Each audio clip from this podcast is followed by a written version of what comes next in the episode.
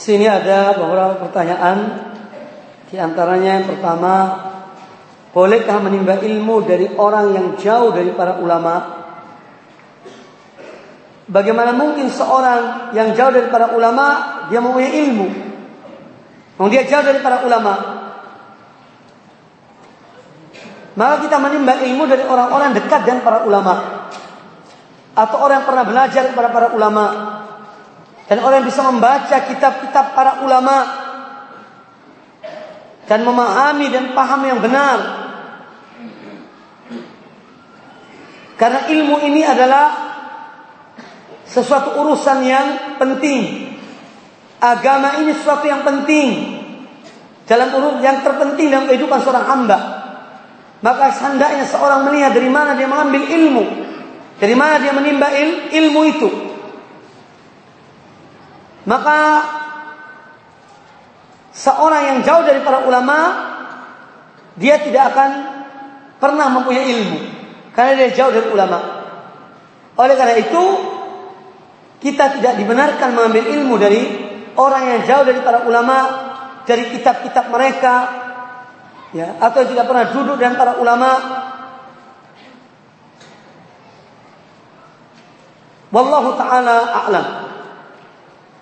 Bagaimana dengan hadis yang berarti barang siapa yang ikhlas maka akan dijadikan kabul atau diterima di muka bumi ini?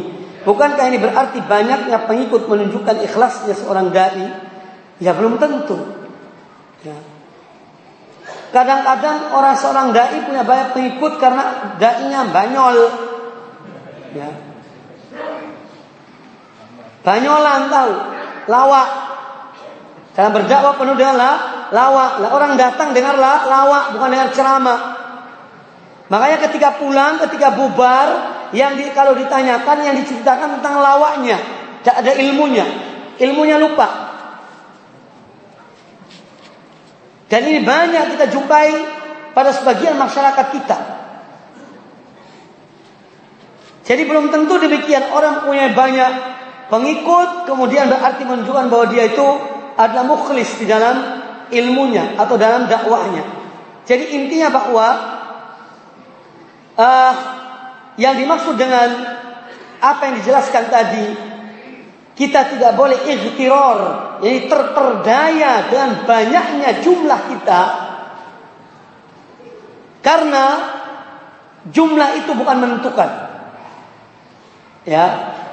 Dalam banyak kasus ya dan sejarah Islam demikian pula disebutkan dalam ayat Al-Qur'anul Karim bahwa ketika mereka menganggap diri mereka banyak itu justru Allah menguji mereka dan mereka mengalami kekalahan karena tergiur dengan banyaknya jumlah mereka.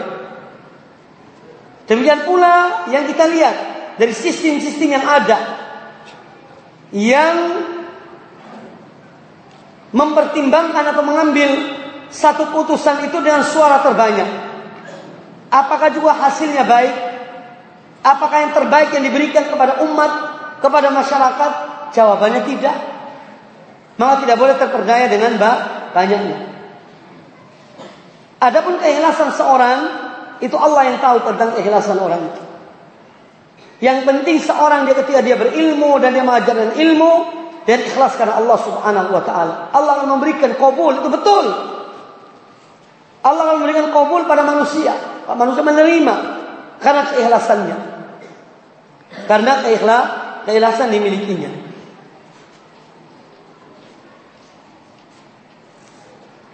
Wallahu taala alam. Kemudian berikutnya saya mempunyai tabungan yang cukup karena ada karena karena saya nazar atau bernazar ingin naik haji.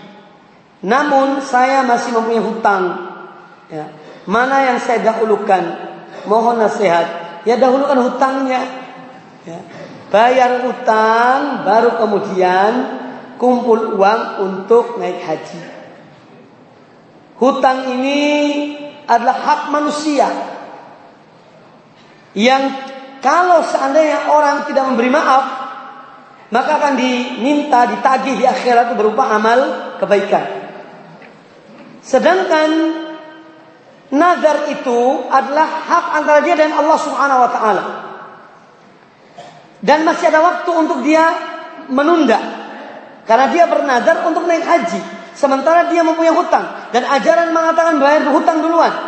Orang yang masih mempunyai hutang itu belum mampu. Dia tuh tidak termasuk orang yang mampu. Orang yang mempunyai hutang termasuk orang yang tidak mampu. Apalagi hutangnya banyak. Maka dia tidak wajib melakukan ibadah haji.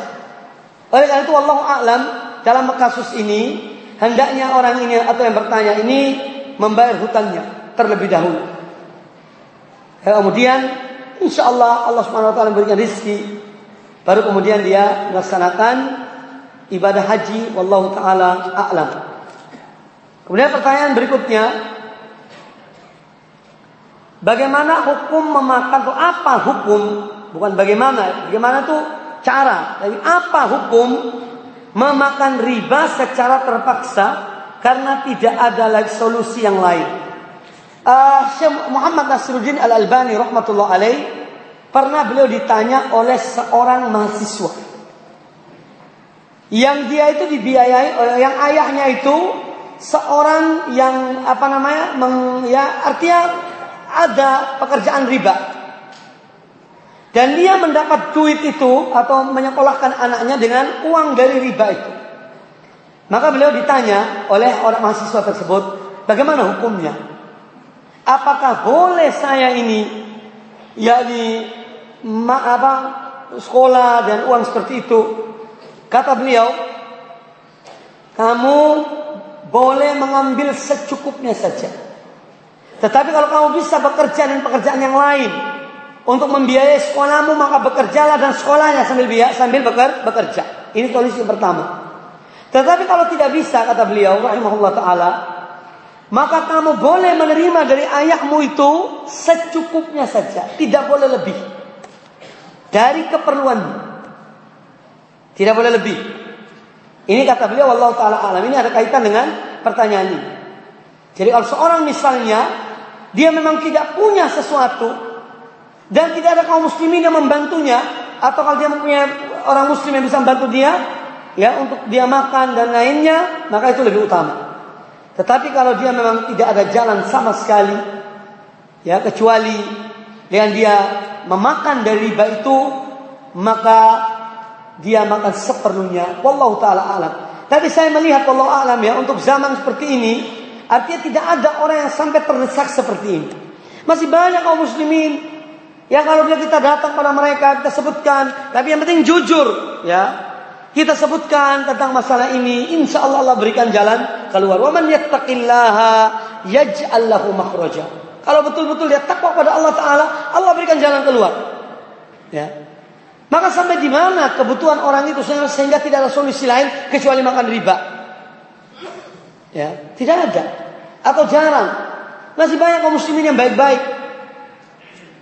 Ya, maka dari itu hendaknya dia berusaha selama masih ada usaha yang lain, ya dia berusaha kepada yang, yang lain. Jangan sampai makan dari riba itu Allah Taala a'lam. Karena Allah berjanji kalau dia bertakwa pada Allah Taala, Allah memberikan jalan keluar. Wa man yattaqillaha yaj'al lahu makhraja wa yarzuqhu min haitsu la yahtasib. Ya, barang siapa bertakwa kepada Allah, Allah memberikan jalan keluar baginya. Dan Allah memberikan rezeki dari tempat yang tidak diduga-duga. Intinya dia takwa, dia takut memakan yang yang haram, maka Allah berikan jalan jalan keluar. Wallahu a'lam. Kemudian apa batasan keterpaksaan memakan riba itu? Nah itulah yang saya katakan yang kedua itu tadi. Sejauh mana sih keterpaksaannya sejauh mana? Apakah betul-betul tidak ada jalan lain? Sama sekali tidak ada saudara yang kaum muslimin orang yang bisa mengadu pada mereka dalam arti untuk memecahkan masalahnya atau minimal membantu memberikan solusi padanya. Saya kira tidak sampai ke sana. Maka dari itu masih ada insya Allah kesempatan untuk seorang jadi mencari jalan keluar yang lain ya dari memakan riba tersebut. Kaum muslimin dan muslimat rahimani wa rahmatullah itulah di antara yang dapat disampaikan pada kesempatan yang baik ini. Semoga bermanfaat bagi kita semuanya. Kurang lebihnya kami mohon maaf. أقول قولي هذا واستغفر الله لي ولكم. سبحانك اللهم وبحمدك. أشهد أن لا إله إلا أنت أستغفرك وأتوب إليك. وصلى الله وسلم وبارك على نبينا وعلى آله وصحبه أجمعين. والحمد لله رب العالمين.